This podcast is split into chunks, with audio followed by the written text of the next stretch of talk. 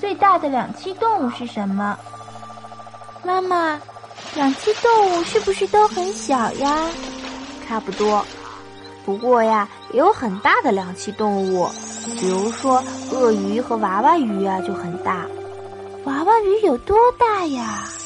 大约有一百多斤重呢，比你还重。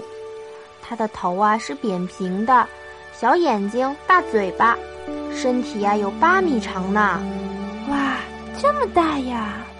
你知道娃娃鱼为什么叫这个名字吗？是不是长得像个小娃娃？不对。那是它的叫声像娃娃的声音吗？对了，宝宝真聪明。它的叫声啊像小娃娃在哭，所以呀才有这个名字。实际上啊，它的大名叫大鲵。